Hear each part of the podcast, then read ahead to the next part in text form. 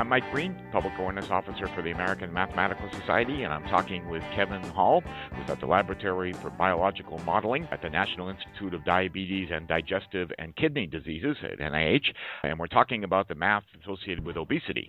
Uh, so, Kevin, uh, can you tell us what areas of math are used and how they're used to analyze weight gain? Sure, it's my pleasure. Um, well, we primarily use ordinary differential equations to model how dynamic changes in body weight and uh, body fat mass result from imbalances between the calories in the diet and the calories expended by the body to maintain life and perform physical work. And some of our models are quite simple and can be solved exactly, whereas others are more complex, involving you know the different kinds of nutrients like carbohydrate, fat, and protein. And those ones can't be solved exactly, and they require some numerical approximations you said that some are complicated and some are simple. Uh, when you think about the biological processes, it sounds like a very complicated thing, but but there are some simple aspects.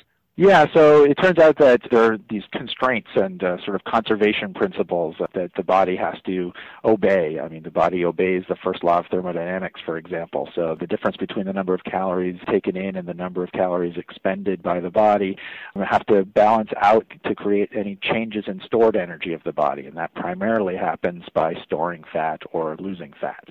So these sorts of constraints can greatly simplify the equations and uh, give us some reasonable guidelines to, to go by. Now, I've heard that the differential equations model is, similar to that of a leaky bucket.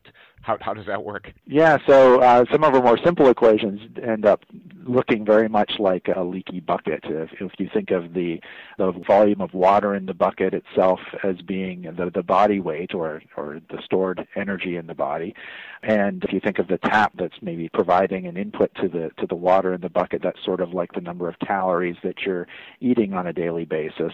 And then at the bottom of the bucket, you have this little leak, which is like the number of calories that are being burned by the body. And so the interesting part of those equations, and this is quite unlike what a lot of nutritionists had thought before, is that you know the rate of leaking out of the bucket depends on the amount of water in the bucket itself. And so you get a, a, sort of dependence of the energy expenditure rate on the body weight uh, itself. Um, in other words, the, the leaking rate of the bucket depends on the volume of the, the water in the bucket itself. And so you'll get some sort of balance when the volume of the water is constant will be when the leak rate is equal to the rate of water coming in from the tap. And so that's very similar to this concept of energy balance that people have used in nutrition. Do people in nutrition accept these models, or are these people hard to convince that these models work? Well, I mean, I think that there's some rules of thumb that have been out there for a long period of time that are going to take some overturning, but I think for the most part, a lot of the, the people who really understand these principles of energy balance and, and these conservation principles in nutrition are beginning to accept these models, and we've you know, published them in primarily clinical nutrition journals as well as medical journals and physiology journals. So we really try to get at that target audience and, and try to bring them around to what we think is the correct way of thinking about these systems. Now, you mentioned rule of thumb. One rule of thumb that you hear nowadays uh, quoted a lot is that 3,500 calories equals one pound conversion. Uh, you're not a big fan of that. Right, right. It tends to overestimate the amount of, of weight loss that would be expected if somebody was to go on a diet. So, for example, the way that a lot of people, including a lot of professional dietitians, have, have used that rule of thumb is to estimate rates of weight loss. And the way that they would do that is, for example, say, let's pretend that you cut 500 calories per day out of your diet.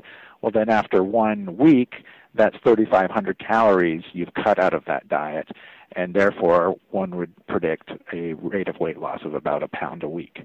It turns out that when you do that kind of calculation, what you're completely neglecting is the leaky side of the bucket idea, the idea that the number of calories that you're burning is not a constant.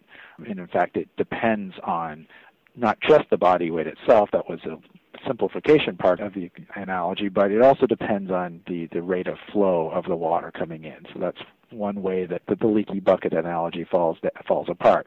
But we have very good ways of, of actually modeling those processes. And what happens is that the number of calories that you're expending almost immediately after you start a diet starts to go down. And it goes down more than you would predict just based on the body weight itself. But we have a good way of actually making accurate predictions about that.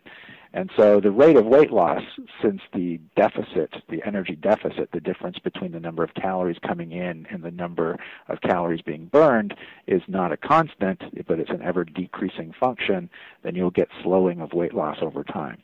And even in that initial phase, if you don't account for that initial slowing of metabolism, that slowing of the number of calories being burned, you will overestimate the rate of initial weight loss you mentioned the models, and you just mentioned about you know thinking about validating. I mean, in the moment we talk about uh, that it's hard to do an experiment, you might say, with weight loss because people are either out in the world and or you can't keep them in the lab that long. I mean, how do you validate it? Right. So the way that we validate our models is, you know, once we've kind of determined the parameter values using existing literature or even some studies that we're conducting ourselves, we'll turn around and look for other well-controlled feeding studies in humans that have either provided food for extended periods of time, that have you know put people out of energy balance and measured body weight changes and the number of calories being burned as well as the amount of fat that's being lost and things like that, and subject our models to those same interventions and see how well the predictions compare with the data without fiddling with any model parameters at all. And so we've done this process now for all of our different models with a number of different data sets, and we're pretty confident that we can make accurate predictions. This is pretty fascinating work. Is there anything you'd like to add, Kevin? I think we've covered quite a lot of ground, and it's uh, a pleasure chatting with you. Uh, well, it was, it's nice to talk to you as well. And I was just curious, your colleague, Carson Chow, uh, yes. given his expertise, has he ever thought of changing his last name? That's, that's funny. I haven't heard that one before, and I'll have to pass that along to him because I'm not sure if he's heard that either. All right. Well, thanks very much, Dr. Hall. That's Kevin Hall with the Laboratory for Biological Modeling at the National Institute of Diabetes and Digestive and Kidney Diseases at the National Institutes of Health. Dr. Hall, thanks very much. Thank you.